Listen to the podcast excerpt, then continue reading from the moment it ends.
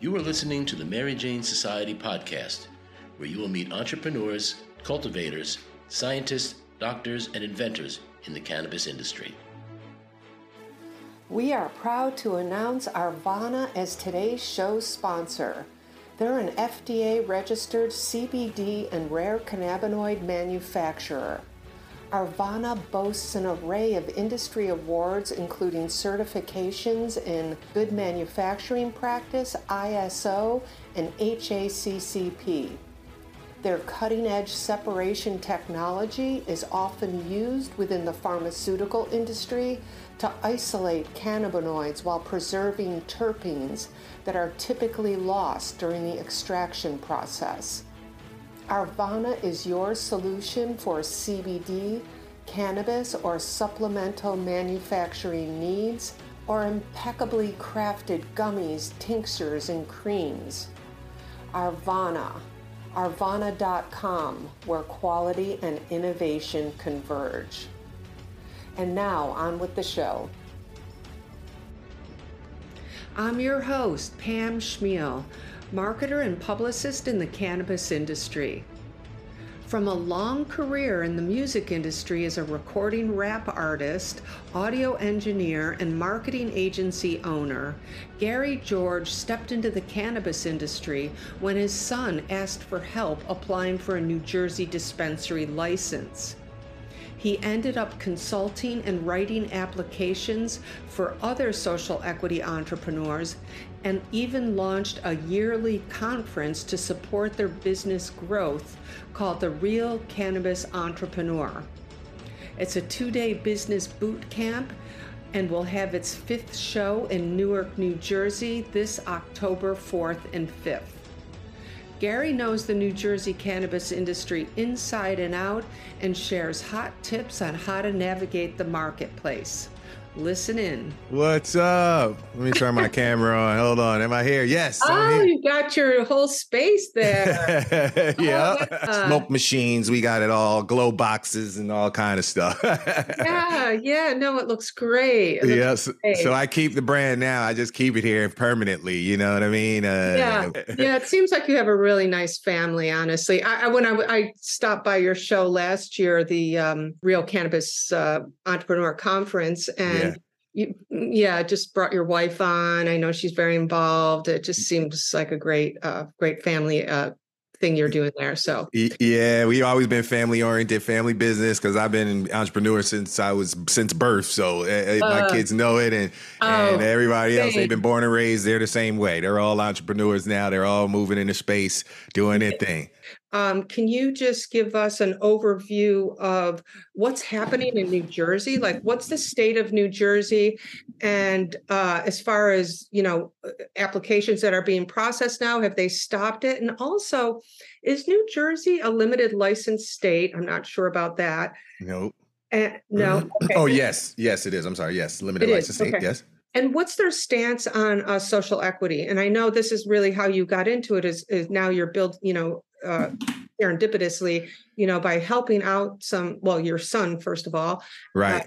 uh, uh, to, uh, go for a license. And now you're helping all, a bunch of other entrepreneurs. And now you're becoming kind of the face of social equity entrepreneurship. I feel like in New Jersey, that's how I viewed you before we, you know, um, so anyway, if you could give us the, what, where are we with New Jersey and yeah, yeah, yeah, yes. Equity. Sorry, long. Yeah, no problem, no problem. Where we are in New Jersey and what we're getting into now, and the current status of the cannabis market. Right, right now we've been going for two plus years. Right, just getting everybody going over the past year.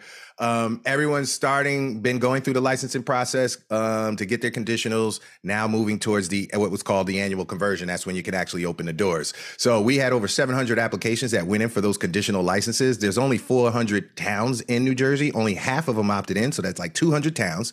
We got 700 applicants. Out of those 700, they got to whittle them down and see who goes through from there. And that's where we're at now. Uh, and, and, we have about I think there's 47 retail dispensaries open in New Jersey, recreational retail dispensaries. Uh, about 13 of those were the medical guys who flipped the rec, and then now those independents are now there. So we are beating New York now. We are beating New York. New York was killing us at one point, and I was like, man, New York is going to really beat us. And uh, the New York did beat Jersey. They did in terms of launching first and getting the first one out of the gate. But New Jersey's coming back up. We're we're battling it as New York and Jersey always does, right, to get the money. and we're coming back in a little bit. And So now our numbers are a little over top of New York or what they're doing. I think New York has like 20 something. Yeah, I think we're 20 something. Yeah. Yeah, yeah, yeah. So so that's where we are in New Jersey. I mean, we're running out of slots. The municipalities only have a select number of slots for every individual to operate. They may say it's only going to be two retail, two cultivation, two whatever. And we're at the point now where uh, a lot of those slots are filled. Those people have they've been allocated. That means no one else has anywhere to go until those other towns opt in. So that's where we are in New Jersey. It's a very critical state in cannabis uh, business. Yeah.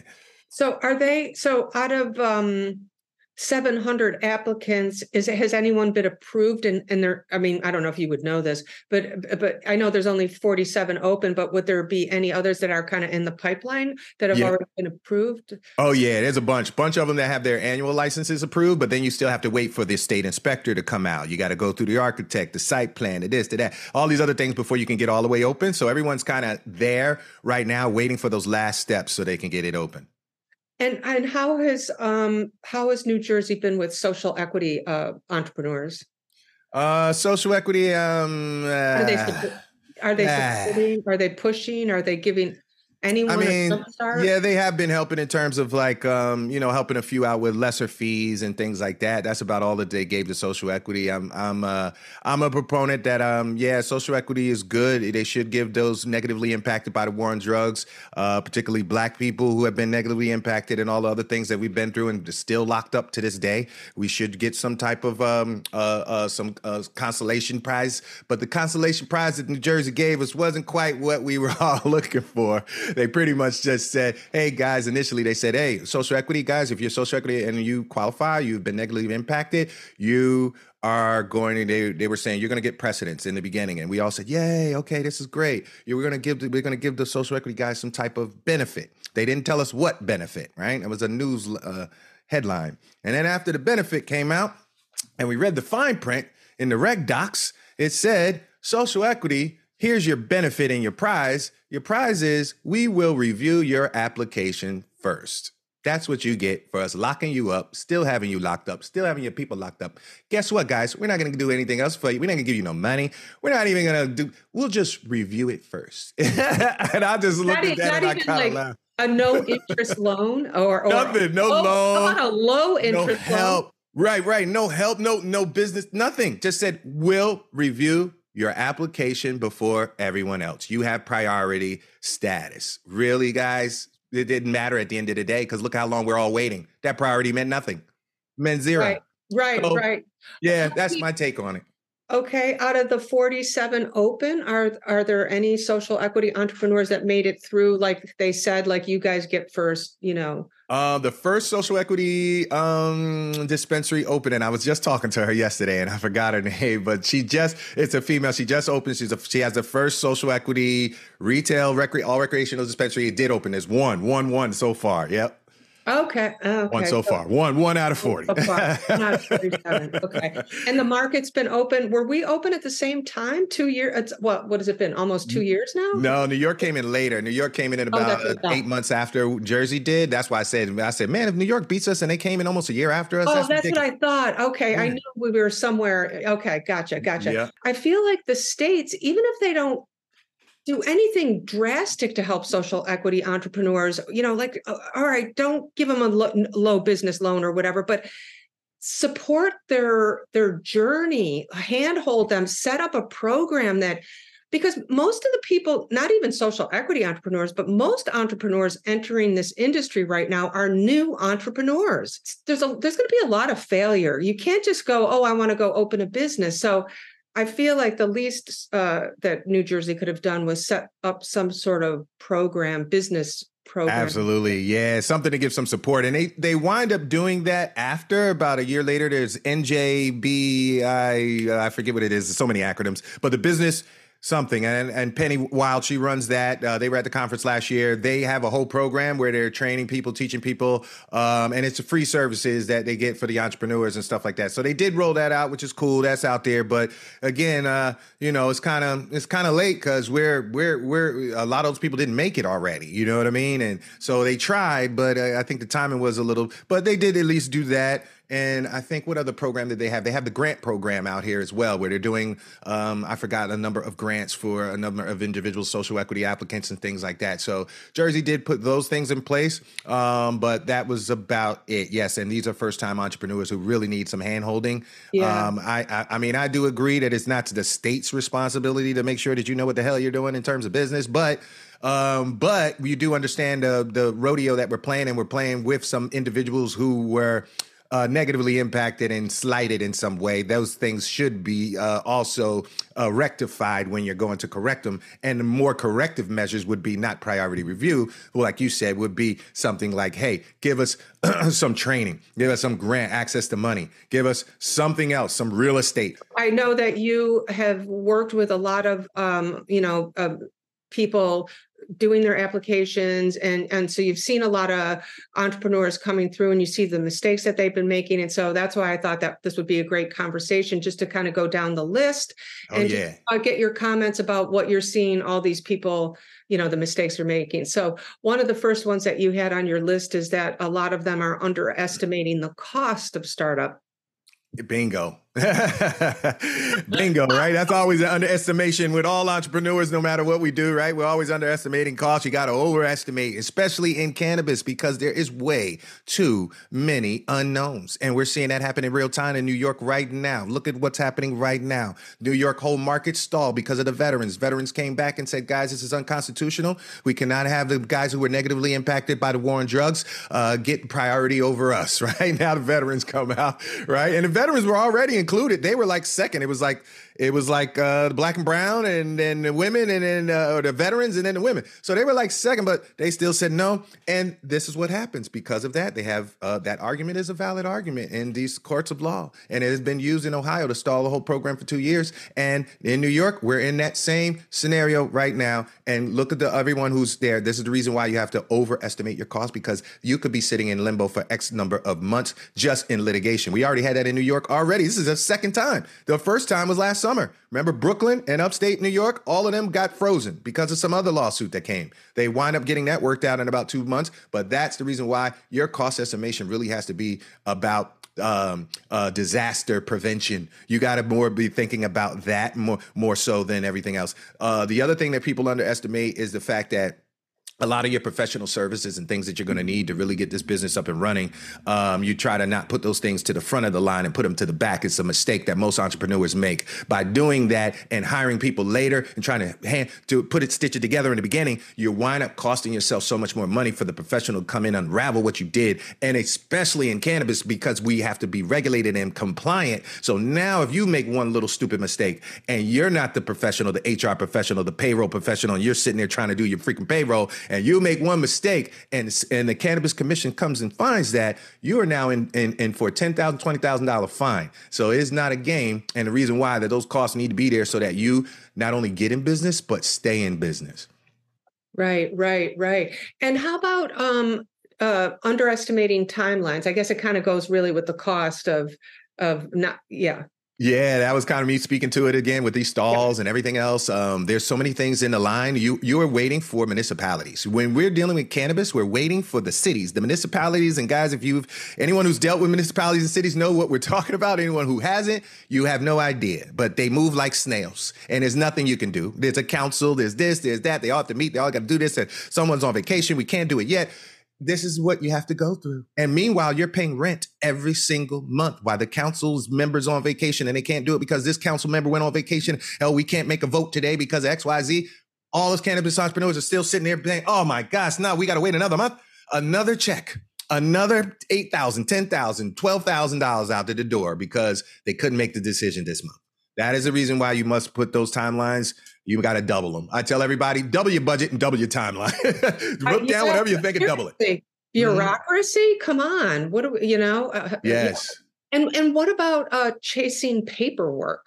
Yes, chasing paperwork has been such a big thing in New Jersey, right? Everybody is so gung ho. Everybody was yelling, Yay, I got my conditional. Yay, I got this. Yay. They all were thinking that the investors were going to be pouring in, and saying, Oh, wow, you got this conditional license. You have a cannabis license. No, that's not a cannabis license. That's a conditional license, just saying that you just did a minimal amount of freaking paperwork. That does not show you know how to operate a business. That does not prove that you're going to get a, a municipality approval, which is the bread and butter of all things in, in cannabis. Unless that municipality tells you you can operate in that town, town, you got nothing. Unless you got a building that is in the zone that that town told you you can operate in, you got nothing. So, with that being said, chasing the paperwork, everybody was going around doing all the paperwork to show off to the investors. They realized that that was a dead end, and investors were saying, That's not enough for us. You got to get to the next step and the next step, and then show us that this is guaranteed. The municipality got to guarantee, got to have this building in place. Uh huh. So that's why now it's about operations. Everybody was still still focused so heavily on paperwork I'm like, guys, you're not spending enough time t- thinking about operations, the real business side of this thing. This is a very complicated business. You're a first time business owner. Not only you're a first time business owner, but you're in a super complicated business. You really should be focusing this pre time that you have in waiting in the waiting period because everyone's waiting, waiting for the council, waiting for approval, waiting for this. No one knows what to do while they're waiting, but all the entrepreneurs should be working on operations right now, getting a head start right now while you're waiting. This is the perfect time because once you start operating, it's too late. It's only 24 hours in a day, right? So right now, that's what everybody should be doing instead of chasing that paperwork. Get on studying real operational stuff to get yourself going. Oh, good. Yeah. If we have enough time, I want to d- dive into those bullet points too that you're talking about. And once yeah. license. Okay. So um how about uh, you know, team sports, like knowing when to get help? Are you seeing a lot of people trying to tough it out Yes, way too many, way too many, Pam, trying to tough it out by themselves and not playing, uh, using this as um, this is a team sport all the way. Cannabis is. It's impossible for you to do this by yourself. You got to have 20, 18 employees. You got to have all this stuff, moving parts and components. You need some partners. You need some people with expertise in certain categories that are going to make it effective for you. Um, so, that's one of the biggest mistakes I've seen a lot of the entrepreneurs taking in both New York and New Jersey, trying to go on, uh, on their own and realizing that they've uh, took on a bit too much for their own plates, and that they would have been better off partnering with someone, uh, not just from a, a perspective of work, but also finance, connections. All of these things are important in cannabis. So the more people you have on your team, the more of those things that you potentially have to cross the, all the T's and dot all the I's. Mm. So, what about? I, I always find this interesting because I really don't have that much experience in it, but a weak pitch deck and deal structure. Deal yeah. Okay. that is right. The deal oh, structure. Yeah. a weak pitch deck is one of the biggest things. And I had Dr. Dave, well, we were talking about that doing a webinar earlier this week uh, about weak pitch decks and what you have to do. That is one of the biggest problems that we saw in entrepreneurs again in New Jersey. Guys would come and show me their pitch deck, and I would say, No wonder, you know, they was, oh, I can't raise the money. I'm having a hard time. Nobody wants to invest. You'll hear everyone saying that right now. It's not that everyone does not want to invest and nobody has the money. It's the way that it's being presented. This, again, is a highly complicated business right? And you're going to go to your rich uncle and try to explain this complicated business and make him comfortable enough to give you a million dollars. You got to really put some time, effort, and energy into being able to pitch Uncle, Mr. Rich Uncle, on every little aspect of that business. And that's the part that these entrepreneurs are not doing. They're getting the surface level amount of information, not enough to really pitch and fully educate their, their investors. Because we're in cannabis, we're at a disadvantage in pitching. We have to pitch and educate at the same time because we're dealing with something completely new. It's not like a, a, a run of the mill other type of startup where the investor, hey, the investor says, yeah, I'm in finance, I'm in energy, I'm familiar with these types of deals. Yeah, these guys, this is cannabis. It's all brand new for everybody. It's all over the place. So you got to do some really high level explanations, and that's the reason why people aren't getting the money. The weak, the pitch decks are weak. They don't know how to put them together, and the deal structure was weak. How you structure your deal. Uh, a lot of these entrepreneurs are coming in and they're first time entrepreneurs it's a plague from first time entrepreneurs. They've heard horror stories of people taking over their companies. And now most small entrepreneurs come in with the mindset, I don't want to give up any of my company. They're going to take over my company. And I'm like, guys, this is a team sport. If you don't give up some of that company, if you don't give up some of the equity, you better have all the money in your bank account. If you don't have all the money in your bank account, you better be prepared to give up some of that equity out of your company because that's all you have to pay. You don't have money, cash to entice this guy and that guy to do this for you. All you have is what the potential of your business is. And that's actually a pretty good deal because it's not guaranteed you're going to succeed. So the person who even taking that equity, it's not real money. It's played, it's monopoly money. It's, you got to make it real. So they're still, they're believing in you to give it to you, even when it's that level. So, yeah, we pitch that bad deal structure. You got to put those deals together properly. Do not be greedy, guys, and understand you got to make it advantageous for both sides. You're not trying to go into hardcore negotiations and and try to beat someone, your opponent, to a pulp. That is not how you do good business, ladies and gentlemen. The good negotiators make everyone come out of that negotiation room feeling like we are all winners. You, everyone has been overcompensated. We all are happy. That's the way you make great business partners and great business deals that continue to go.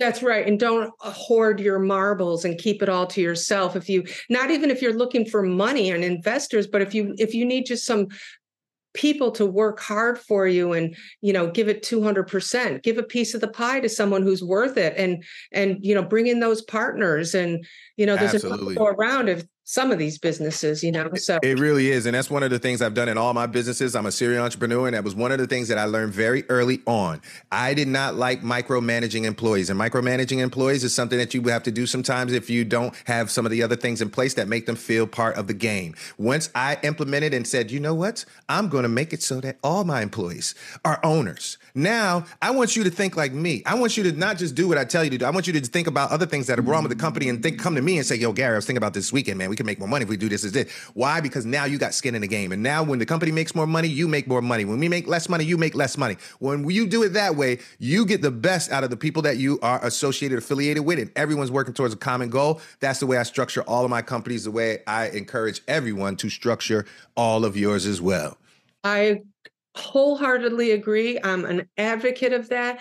And it builds good company culture. It, it mm-hmm. creates company culture that's not toxic because everybody has skin in the game. It's just yes. makes complete sense. It okay. does. It okay. does.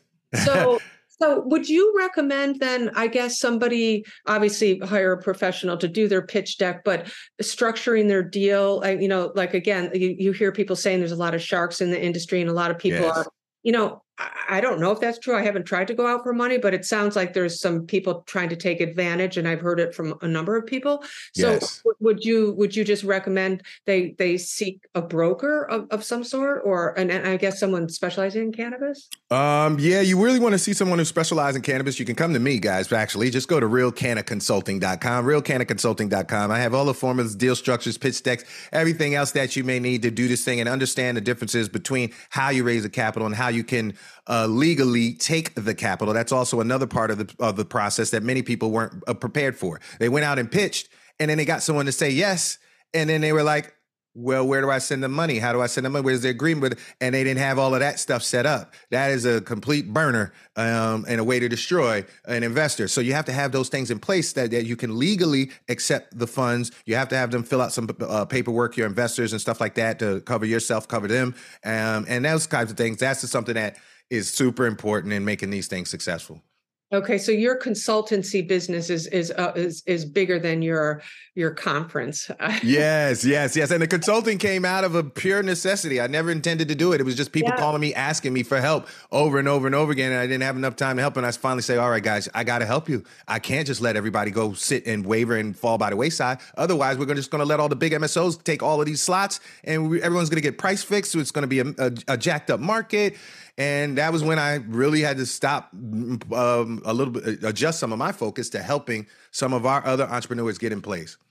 Yeah, and as an entrepreneur, most people, well, uh, most people who want to be entrepreneurs, I feel like are always stopped at the gate of how do I do that? You know, they're always they they're always fearful of, well, I don't know how to do that. So you are good access to um, you know you've already did the applications you know what to go for and you know how to position it. So many people are afraid of those steps but you're an entrepreneur so you're not. So yeah and the thing we had yeah it's easy for you just to go in there and start tearing it apart and pulling it apart and attacking it.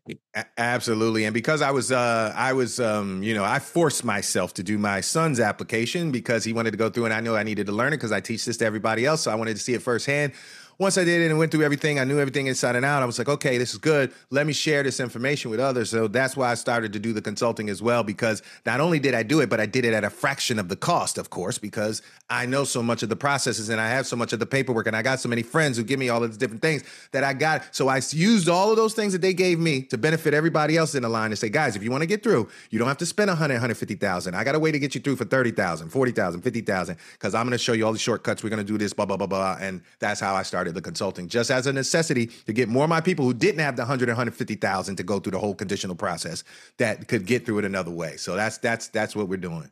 And New York and New, New Jersey wasn't doing anything special like this to herd people through who really needed that help, and you are, and I think that's that's really amazing. Um, yeah, thank so, you. Yeah, no, really. Um, so, what about municipality selection? I'm, I'm sure there's a, a, strategy for getting in their door under and their radar. Oh, yeah. Oh yeah, that's that's the big one. That's one of the big things that I coach people through in my consulting with when I when, when we go through the consulting process is municipality selection. It's one of your I mean, it's one of your most important decisions because this is the this is the place that's going to make or break you. You got to either have you got to have some type of faith, some type of connection, some type of something that is going to give you an edge over some other applicant in that same municipality. So, municipality selection, you got to you have to weigh what things you have, what things um uh, do you have any family members that might be in government? Do you have any this that might be? Do you were you uh, uh, into politics? Did you have any influence? Did you donate to the P, PBA or whatever it may be? You have to find all those different things. Municipality is all about selecting the right one because if you don't, you're just going to get shot down and you don't know who you're competing against in these municipalities either. That's what's crazy about it. You have no idea who you're competing against. You could be competing against the guy down the street who has, has been a family-owned business, been in that same town for 60 years, and he goes to flip for a cannabis license. You come in brand new. You're not even from that town. Who you think they're picking? You know, right? Who you think they're picking? Yeah. So these are the things that you have to use strategy, not just going in blindly, but now you have to think about all these different scenarios and say, do we have a strong case? Do we have a strong enough case to win it in this town? Or we do have enough influence in this town? That is where we that's a lot of why i spend a lot of my time consulting and, and guiding my clients through the landmine of municipality selection. And then it, once you once you kind of figure it out do you recommend they go in and i mean is it going to be too obvious like an uh, someone from another town joining their their community board? Or is that how you kind of all is, is that how you recommend wiggling in there Oh yeah, we do a ton of that. Everybody does. All okay. the MSOs finding a local partner. We call them local partners. Local partners. Local partners. Right? That's a key word in cannabis. Local partners. Got to find a local partner. Partner. Partner. Partner. Partner. Everybody. All the MSOs have local partners. They all have some individual who lives there, who's a Joe Schmo, who's getting five percent just for being a Joe Schmo, and he lives there. He's got residency. Right. Oh. That's how it works in cannabis. Right. So uh, oh. yeah. So everyone is is is there, and you go find a local guy who might have some chops to help you get X Y Z. Now if that individual doesn't have as much chops as you know the person you're competing against, then it's a moot point anyway. So then it's all this that you don't find out until you get in that actual rat race and you've already dumped 50,000, 40,000, 20,000, secured a building, pay the 5,000, 10,000 application fee by the way, New Jersey application fees, these municipalities got smarter and smarter and greedier and greedier. And they went from when they first started, they were about a thousand dollars, and then they went to three, then they went to five, then they went to 10, then they went to 12. And the latest one I've seen, the highest one I have seen, $27,000 plus a $5,000 escrow. I said, hmm. what? $27,000 plus $5,000 in escrow. I read the fine print. I said, what's this escrow for? This escrow fee. This, yeah, what's the escrow? escrow fee? Is for so we can properly transfer your money. I'm like, I could go drop my $5,000 off myself. I mean, these towns are getting really creative. I will oh say. my! They're like, oh my, what? That, and that's a that you would lose that's that. you lose it. Yeah, that's just, just all of these are roll of the dice. This is your application fee. The application fee is just one portion of the risk, the financial risk you take. You have to go secure a building, a commercial building. You need site control. Site control requires you now to go to these landlords and get a 10 year lease, set this up, and set it up in a way that they're going to give you a a, a, a, a, a, a reasonable rent to make it last through this whole process. It's a lot. It's a lot. It's a lot. It is a lot. Yeah, yeah. And what um and what can you recommend or uh, what advice can you give about you know negotiating your real estate?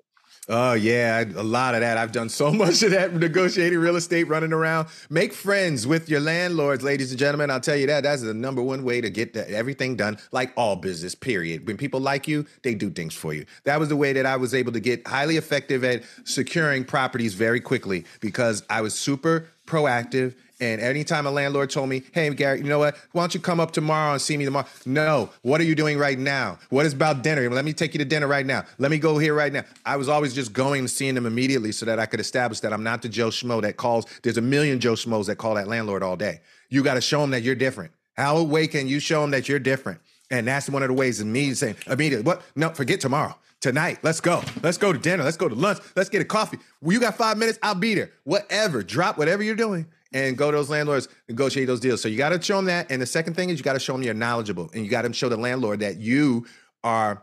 Um, you have to convince the landlord. That was the thing that I also did not realize about this whole process. I thought it was going to be about uh, you know, landlords. I just thought it was going to be about the money thing, you know, paying them the money. But it, I realized it wasn't. Landlords also have to like you. They pick who they want, right? And now you got 20, 40, 50 people all of a sudden calling this one guy for this building. He can pick and cherry pick who he wants. And who's he going to pick? The guy that he thinks has the highest probability of winning the license. Because remember, no one's guaranteed. He could rent you this building for now and you lose the license, and then he got to rent to someone else. So mm-hmm. all the landlords are concerned with is how probable are you in winning? That's what they want to know to pick their, their applicant. How, how mm, strong is yours? Are you got a high probability of winning? Then I want to ride with you. So you got to convince that landlord that I'm thorough.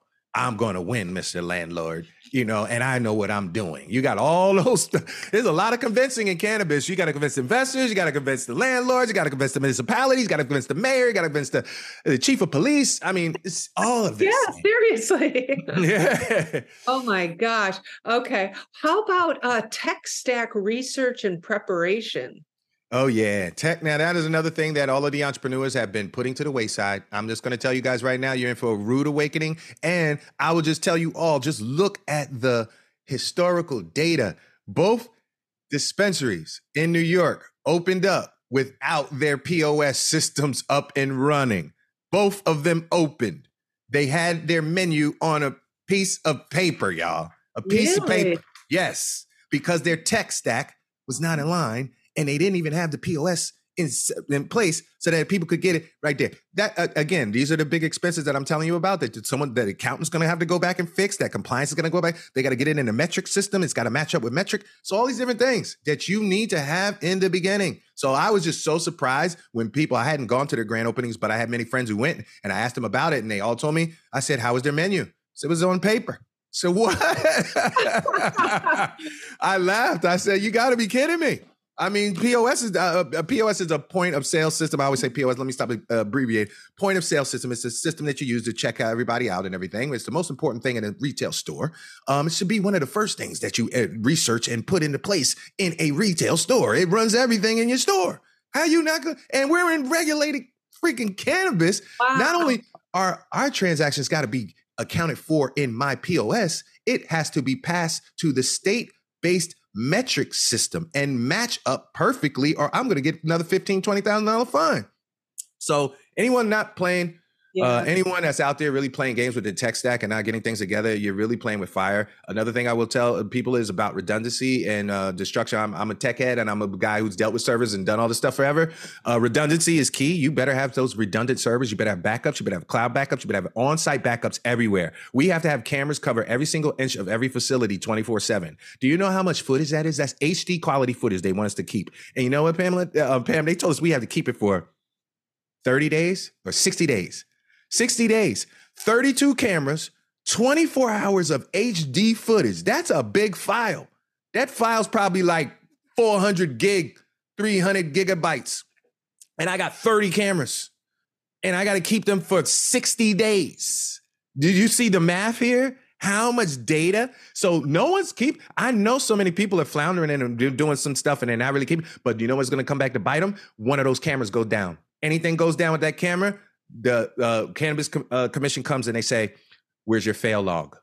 That's a tech talk for you're supposed to have your servers and everything else. Was supposed to tell us why that camera went down, how long it was down, what what happened when it was down, and how quickly it got back up. If you don't and have what those, are you hiding? What are you hiding? Yeah, yep, yes. And what did you guys uh, try to take out the back door? Yeah, what did you guys try to take right. out the back door? or what did you bring in the back door? Right, right. Or what else did you bring in the back door? so now you got to go through all of this to explain. But if you don't, if that uh, camera footage went out and you didn't have any backups, you didn't have anything to that, you're getting big fines, man. So this is not a game, ladies and gentlemen. You got to have your tech stack. That's such a good point because you know what, the person, the inspector showing up to to look for those fines have to walk away with a fine, and they don't they're they don't care. They'll just they need to walk away with a fine. They have to meet a quota. It's like you yeah. know traffic cops, and you know I've dealt with health department inspections before. They don't care. They'll just you're small business, you know. Oh, 50 $50,000 fine, that does mean nothing to them.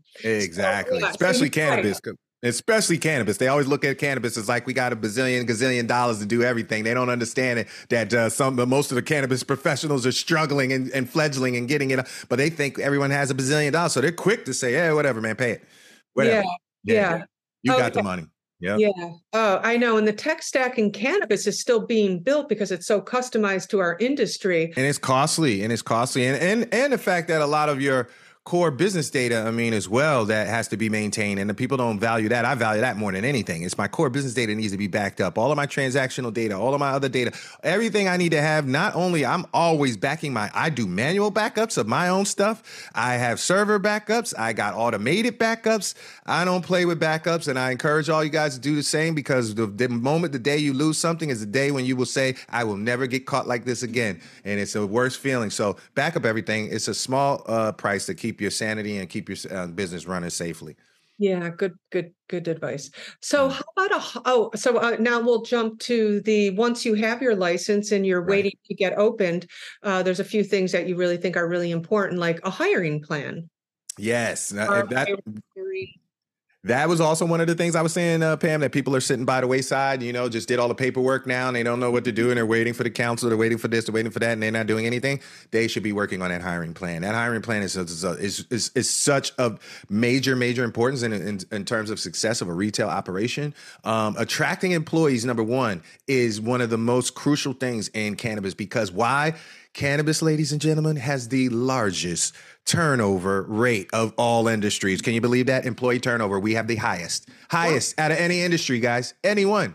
I'm just going to tell you, me being a serial entrepreneur, employee turnover is the biggest word we hate, man. It's cost us so much money. You you didn't uh, we all didn't realize it until you sat down and someone made you calculate how much time and energy you put into training that employee and how much time and energy went into training the new employee and spending up and get him a new email and get him a new this and all.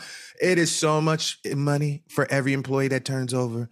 And that's something that we battle against as entrepreneurs all the time. Employee, we work on employee retention. That's what you see corporate, all these big corporations, right? Giving you health benefits and gym And now they're giving people subscriptions now for psychedelics and other stuff stuff, right? They say, man, we'll give you whatever to keep you. You need to be working on employee retention because otherwise, and payroll and getting all this stuff together, you're not going to be able to attract that type of talent that you're going to need to run that business. So, hiring plan, HR, payroll, all that right now, you guys need to be doing it. And I'm just going to tell you come to the conference. I got the best person for it who does it all right there. You'll see him right there. RealCannabisEntrepreneur.com, October 5th and 6th, Newark, New Jersey. Come to the conference, thousand plus. Uh, plus speakers, but they'll be there and all have that good info for you. yeah. So at the conference, you're going to run down all it's it's basically really to teach the basic skills of opening a business, right? Those are the points that you really hit in the in the focus of the conference. Oh yeah, we cover everything. This conference is we call it the um uh this is going to be like a crash college course, uh academic two year, four year BA. You're going to get it all in two days. And people have told me this walking out of the conference. They say, Gary, you know what? I learned more at the conference than I did at these accredited university courses that I took and cost me thousands of dollars because I make sure that all of my speakers are coming to give you very pointed information. We discuss exactly what we're going to deliver. I have I discuss with them and we decide what most important things need to be delivered to you. So it's very much a cliff notes summarize most important things that you need to know right now that does to deal with cannabis and cannabis changes 24 7. Um, like we say, one day in cannabis is seven to 10 days in any other regular industry. So it changes. Having these, per- that was the reason why I wanted to do the conference. Having the people that have done it already and they're the ones who know it in real time. This stuff changes all the time. So I got it every year. The stuff they said last year, half of it's outdated already. I got to get them to come back and say new things about this, this, because everything's changing. So it's really important. Yes, employee retention and uh, making yeah. sure you got everybody on deck. Yeah, well, I, mean, actually, why don't we wind it down? Because there was only a couple more questions, but I, I, we should wind it down with talking about the show. I really want to like. Okay. Yes. Oh, yes. Yeah. Yes. Let's fo- let's focus on the show for a second before we we call it quits. Is um, so um so i i love that it, it's it's a uh, whatever you said like a condensed uh kind of yeah it's it's, it's like a it's more like a uh, I, I would i would equate it more like a ted talk type of flow. Like all of my speakers are coming up in there rapid fire right? You guys see how i talk like nice and fast. We're jersey we jersey we got to talk fast right? So i get all my speakers to do the same thing. Hurry up because i want them to plow it in there. I'm saying guys don't slow it down. Speed it up. Let everybody keep up with you. It's recorded. They want to go back they can rewind if they want. They get the recordings but guys speed let's give everybody as much as we can in the allotted time. And that is the reason why when my guys come, they don't play around. They're giving you like the most important stuff. And most of the things that they're giving you are things that you cannot find in any book, you cannot find in any magazine. It's ungoogleable, right? I like that word, ungoogleable. You can't find it, right? Um, it is only the people who actually do it have this insider information. And that's the information that I have them come and deliver on stage to my audience to see from real operators who are doing this every single day. Just did it yesterday, coming from it right now, showing you what's changing, what's different, how they're doing it, what they had to adjust, how they made it better. All those different variations are the things that are most important in growing a business. That's what I make our speakers focus on. That's the reason why we produce more successful entrepreneurs who really understand what this game really means is it even i mean i know it's mostly for education but uh, what happens at your show as far as vendors finding you know dispensaries and oh yeah you know business the business side of your show i should say. Let me condense this. Oh yeah. Yeah the business the business side i mean that's the most important side. And I, well let me go back and just explain a little bit about how this conference came to be and why it is the format of what it is and why the name is what it is even actually. Okay. but yeah. back in 2017 my son came to me and said dad you know what? I think they're going to legalize uh, cannabis in new jersey. And i said no way. They're not doing that yeah there's no way. They love locking us up too much. They're not going to do it son. And i was the, the protagonist. He kept saying no dad i'm telling you they're going to do it. They're going to do it. Then it started progressing progressing, progressing, and I started. So I said, "Oh wow, they really might legalize in Jersey." I just never could believe it because they harassed us over weed for so many years. I got so many charges for stupid little weed charges in New Jersey that I just figured that New Jersey was going to be the last one because they just love messing with us about it, right? So I was like, "All right." It came to fruition, I started paying attention to it. Okay, cannabis is coming. So at that time, I owned a 27 year old digital marketing agency. I was uh, filling events for the big motivational speakers, authors, and coaches all across the US and stuff like that. My wife, she was doing all the experiential party stuff for them, doing the ice sculptures, the waterfalls, the chocolate this, and all the crazy stuff, right? You know, we would do all the big dog stuff and have it real fly. So after we did that, we had fun. We went and started looking for cannabis conferences to you know what we were used to. I'm also a marketer and I speak from the stage. I speak at a lot of the big marketing conferences all over the US. I was also used to a certain like type of flow, people telling me, "Hey, this is how you do it. This is how you do it." da da da da.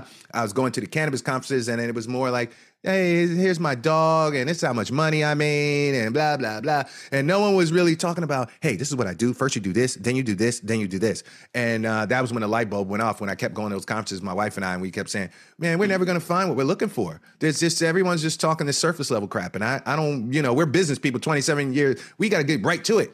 Yeah. So eventually, yeah. yeah, eventually I just said, forget it. We're not going to find it. My marketer light bulb brain went off and said, hey, you got a problem. That's what all us marketers do. Whenever we got a problem, we say problems equal money. Problems equal money. I got a problem. Hey, I should solve my own problem and make some money at the same time. that's the win-win. So that's precisely what we did, ladies and gentlemen. I went and created the conference that I was looking for forever that I never could find. It's called the Real Cannabis Entrepreneur Conference. It was the exact one that I wanted to find where I can get the people to come in and not bull crap me and just jump right into it. Give me the one, two, three of how you did it. Bang, bang, bang as many of real people that are doing it, not professor talk, not people learning out of a book, but people that are doing it every single day that are going to have information that nobody has. That's what real cannabis entrepreneur is. Came to fruition, started 2018. We only had, uh, we started 2018, 2019, and we had 500 uh, attendees. First one, we sold it out. People came as far as Zimbabwe. Second year, pandemic. We were two years, not even two months, not even 60 days from pandemic. We didn't know at the time. We had the big, we our first big show, 2019, packed the house, sold out. Two, uh, 30 days later, the whole world shuts down. right? Uh, wow. the whole world shuts down. I mean, we were like, what, what, we, uh, I mean, we did yeah. ours in November and you know, pandemic came in December, right? It was yeah. So anyway, well, from there we decided um, I really didn't want to do virtuals and all that because I didn't like it so much, and I wanted to do live. And then New Jersey was coming around to go legal. Um, we were going through the ballot. We were going to make the vote on the ballot to determine if we were going to get legalization in Jersey. And that was when the light bulb went off, and I said, "Oh my gosh, guys, we're still in pandemic." That's when I kept thinking, "No, this is going to be like the bird flu or something and blow over. We'll be able to do our conference again." And next, then by the time we kept going further and further, I said, "This is not leaving." This is not going anywhere. yeah. What are we going to do now? And yeah. finally, I decided to do a virtual conference. When I did that virtual conference, that's the banner you see behind me. That was the one in 2020 or 2021. We did that. We piped it out and it became, it went gangbusters. It was a blessing in disguise. We did even, we doubled our numbers. We did over a thousand people at the virtual conferences. We did people from uh, 18 different countries. People attended from all over the place.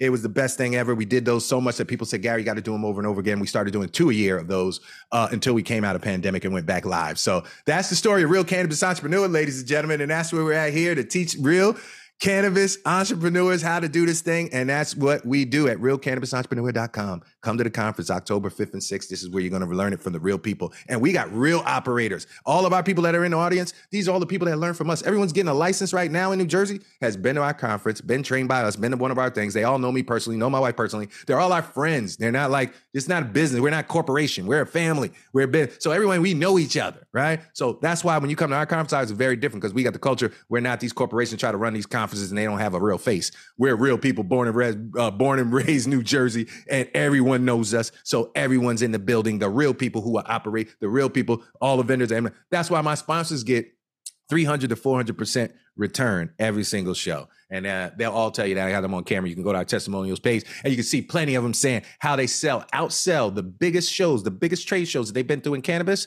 where they got 10,000, 20,000 people. Our show at Real Cannabis Entrepreneur with a thousand people will outsell it every time. It's because of targeting and because I'm a marketer. Yep, it's because I'm a marketer. Excellent. Oh my God.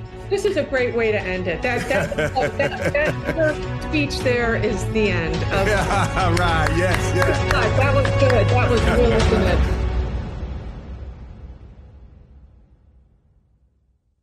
Thanks for listening to today's show. To check out more great cannabis podcasts, go to podconnects.com. Here's a preview of one of our other shows. Season 1 of Dope History is now available at dopehistory.com. Dope History weaves you through the lives of those who have been touched by cannabis or have had an influence on the events that shaped our laws or relationships with this plant. You'll hear tales from Frenchy Cannoli, Keith Stroup, Eddie Lepp, Tom Alexander, Ed Rosenthal, Wolf Seagal, Jorge Cervantes, and Tommy Chong. Available now at dopehistory.com.